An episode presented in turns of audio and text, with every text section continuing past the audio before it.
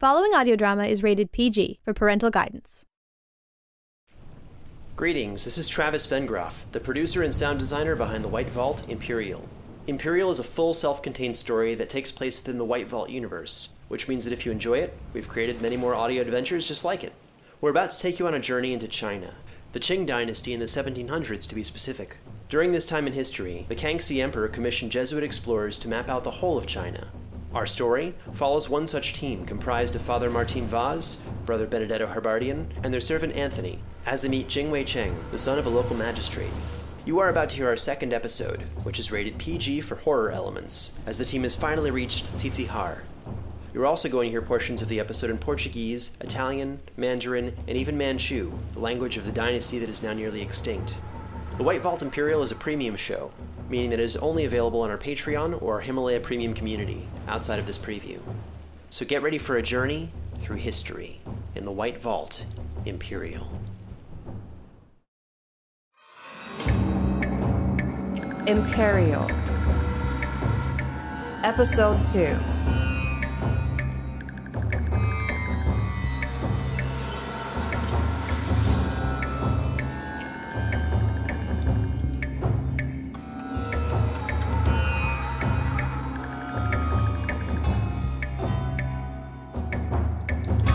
在现有文件当中没有包含耶稣会士或是他们的随从及向导从北京前往。There are no accounts included among us the surviving documents ever written from the Jesuits, their servants, or their guides during the travel from Peking to Tsitsihar.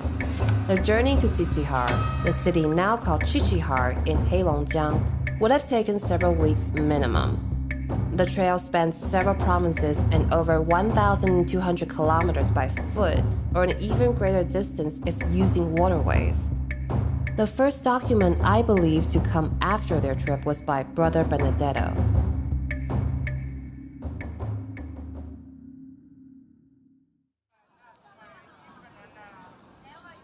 «15 settembre, anno di nostro Signore 1711. Finalmente mi sento rigenerato dopo gli ardui viaggi da Pechino a Tsitsihat. Qui ho trovato pochi cibi di mio gradimento, ma Anthony è un cuoco esperto. 15th of September, year of our Lord, 1711. I finally feel recovered from our arduous travels from Peking to Tsitsihar. Here, I find fewer foods to my liking, but Anthony is a skilled cook and has created many foods that remind me fondly of my time in Goa. Tsitsihar is a city very unlike that of Peking in no way a statement for the negative. Surely it is smaller, but it has a life and culture all its own, demonstrating yet again the vast reaches of the Empire of China. Here, in but a single province, commerce and life includes more tongues than I speak, and Manchu, of which I know little, is the predominant tongue. Tsitsihar has recently become the seat of the military governor for this province and as such the barrack and garrison here stand as one of the last large-scale gatherings of military presences for the empire. The life here bustles, even into the night, and there are many kinds of drinks of which the locals are willing to share. The city lies on crossroads and is constantly brimming with trade. Incoming caravans from Moscovia bring a bounty of furs and an interesting selection of luxuries from the west. I was particularly struck by a gold rosette of quality Portuguese design, which Father Martim tells me was crafted with imported gold from mines in Brazil. The rosette will likely be carted or shipped to a local Chinese official, and if it finds its home upon the attire of a fine Chinese woman, it will have traveled half the circumference of God's earth. A simple wonder of our modern age. Father Martim Having discussed Tsitsihar previously with officials in Peking, brought myself and Anthony to see the local Bukui Mosque. I know little of the history of Islam in China, but he tells me that the earliest he knows of its introduction dates to the Tang Dynasty. He speaks of the mosque highly, as I believe he sees it as an enduring marker of a willingness for the Chinese people to adopt and learn our Western religions and doctrine. We are required to be accompanied by an official of the empire as part of the agreement, as there is still some resistance to the spread of Christianity. Soon we are to meet the official who was chosen to guide and accompany us on our cartographic expedition.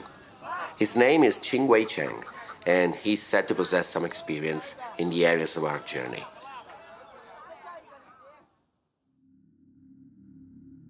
The next document comes from the records kept by Jingwei Cheng, with a date at the end. Most of his reports are written in Mandarin or Manchu. His official reports to local offices and empire were documented in the official language of the Qing dynasty, Manchu, but his personal documents were written in what was most likely his native language, Mandarin. The following is the remaining segment of an official log and thus written in Manchu.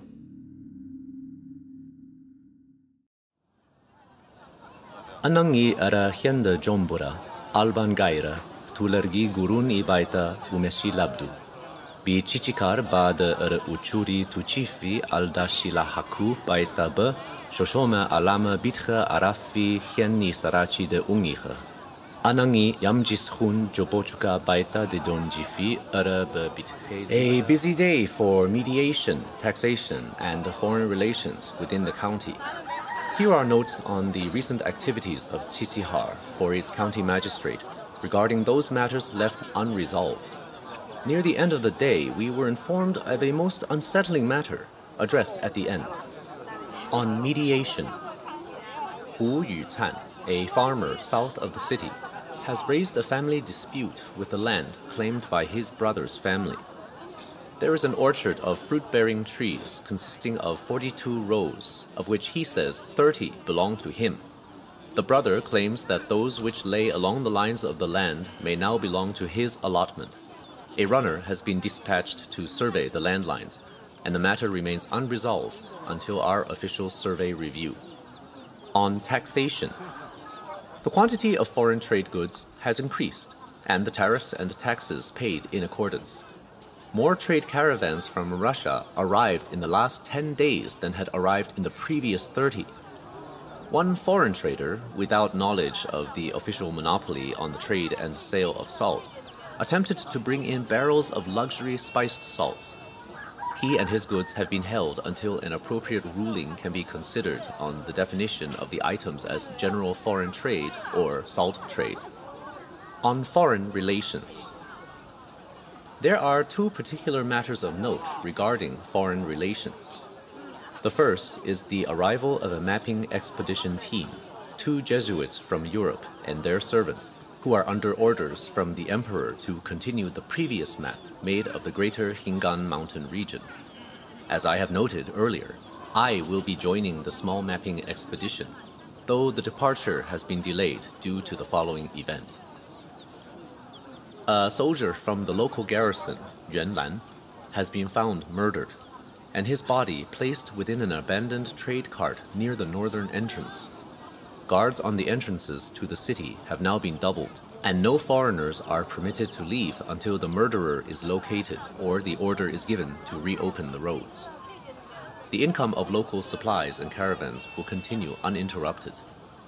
Similarly to the county magistrate himself, I believe the murder to be the result of the recent influx of foreign traders.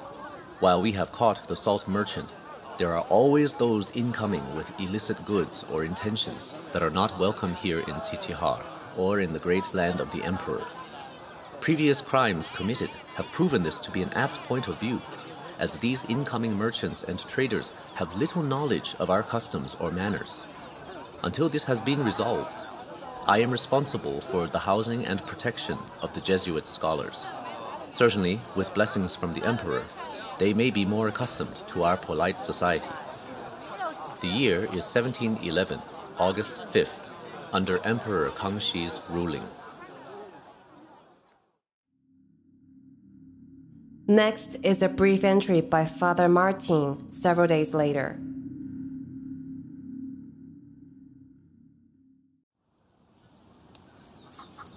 Vinte e dois de setembro, ano do Nosso Senhor, 1711.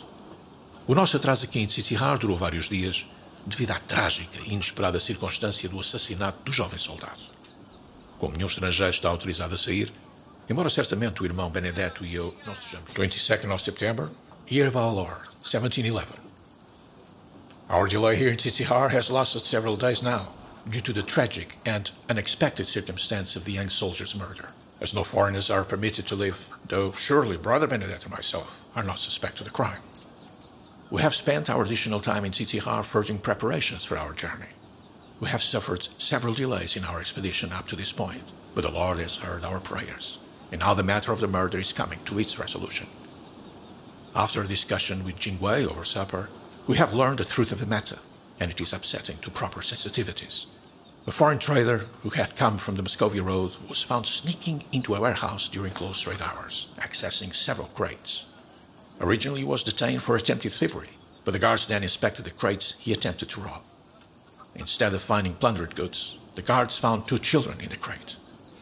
Upon further examination, three crates were found to contain children in various states of intoxication, totaling seven Chinese children. The children were malnourished, hungry, and of ill complexion, and it is thought that the trader was attempting to smuggle them out of China for trade back west.